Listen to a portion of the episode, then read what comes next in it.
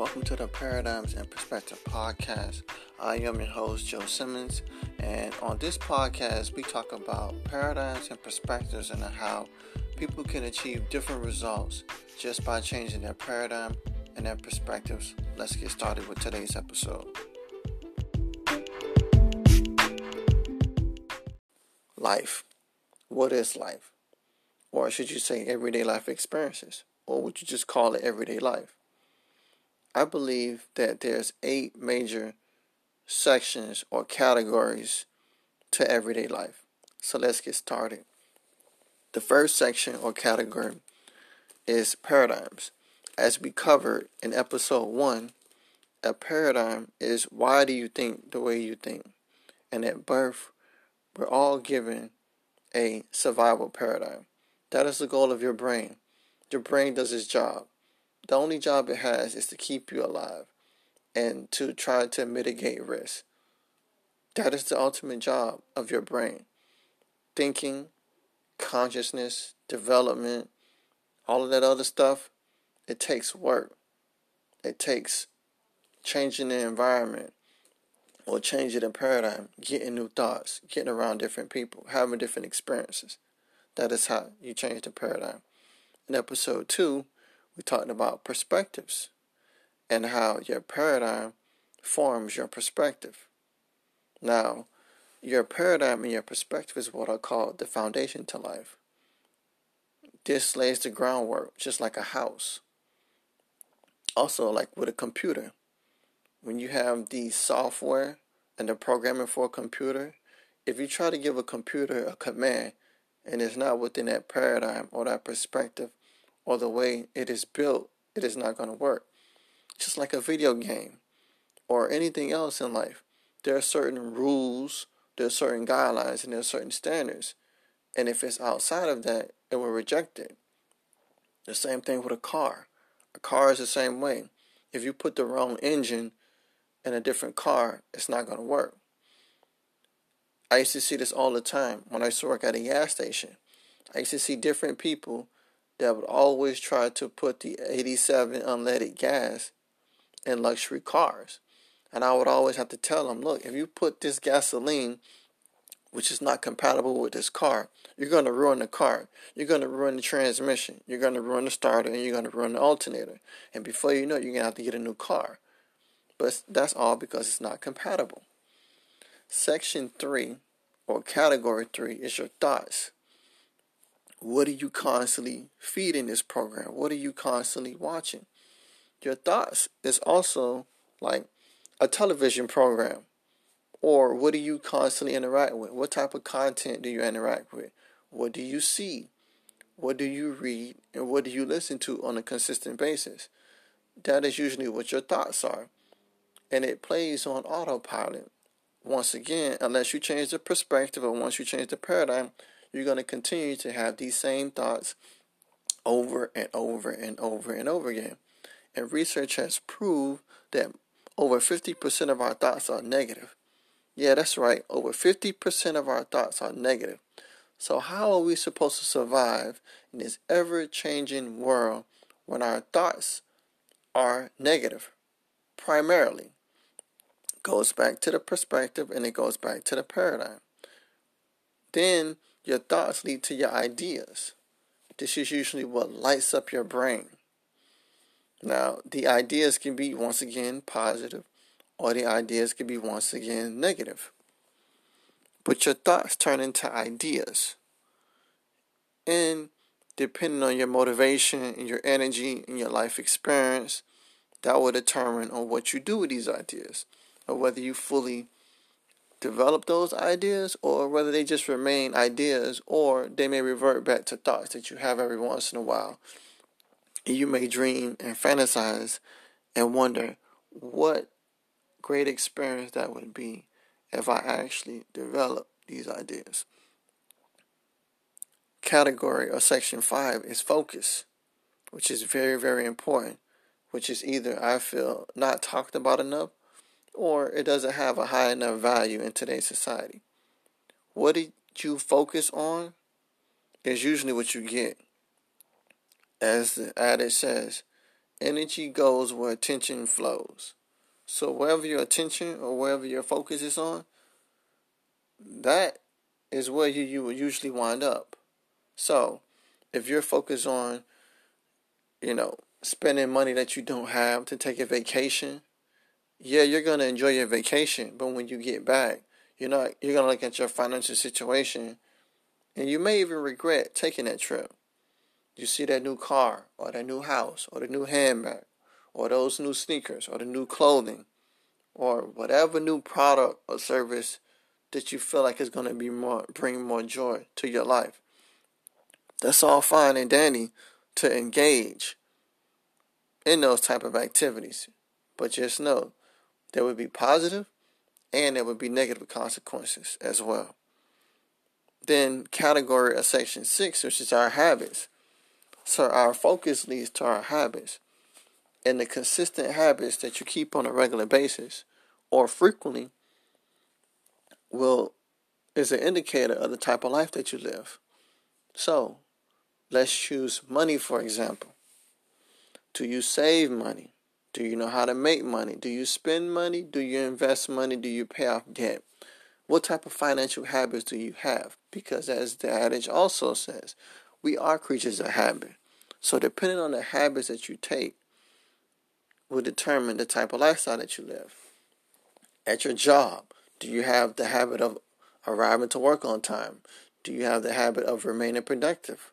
Or do you have the habit of always gossiping, not really meeting deadlines, causing drama, causing conflict between you and your coworkers or your superiors or any other collaborator that you may have with for that day. Then let's talk about your relationships. Are you good at negotiating? Are you good at communicating? Are you good at giving? Are you good at receiving? Do you want to help people? Or do you have ulterior motives where you're selfish, in which everything revolves around you? What type of habits do you have? And when it comes to health, do you eat healthy? Do you exercise? Do you also take care of your mental health as well as your physical health? What are you doing with those habits? Whatever you're doing with those habits, that is the current state of your life. Category 7 or section 7 would be your actions. Your habits lead to your actions. What actions do you normally take every single day? What are you doing? And then category 8 or section 8 are, is your results. Or as we say, is your fruit. Do you produce healthy fruit in every area of your life? what people don't understand or what we fail to realize or what we fail to really take look into is that in order to change the fruit, you have to change the root. So let's backtrack. You have a certain result or you're getting certain results. You're not happy. Okay. If you're not happy with your results, you have to change the actions that you take on a consistent and on a daily basis. Well, in order to change your actions, you have to change your habits. You have to change your habits. And your and uh, a huge important point when it comes to your habits is your schedule. Your schedule will determine your your habits, your actions, and your results. But in order to change your habits, you have to change your focus. You have to really change what it is that you're actually focusing on. In order for your focus to change, you have to change the ideas that you that you're having. In order for the ideas to change, you have to change your thoughts. And getting back to my original point, if you want to change your thoughts, you have to change your perspective. You have to change your paradigm. But the reason why is it that paradigms and perspectives are so hard to change, you may ask. The reason is is because it requires work. It requires immersion. I feel like the quickest way to a new breakthrough or to change your paradigm or perspective is you have to change the environment. You have to change the immersion. Now, usually when you change environments, it becomes very, very difficult to deal with. But the reason why I say environment, you should change your environment And that's the best way to change your paradigm or to change your perspective because the body is also good at adapting. And when you change that environment, in order to, because it's based on survival. So if you change that environment, your paradigm and your perspective have to change, or it should change in order for your survival. Just like I mentioned in my teenage paradigm in episode one, I got around a different environment. I got around people that thought about wealth, people that thought about high performance, people that did what they were supposed to do when it came to excellence. I had a limited paradigm. So in order for me to survive at that internship, I had to change. It was a new environment for me.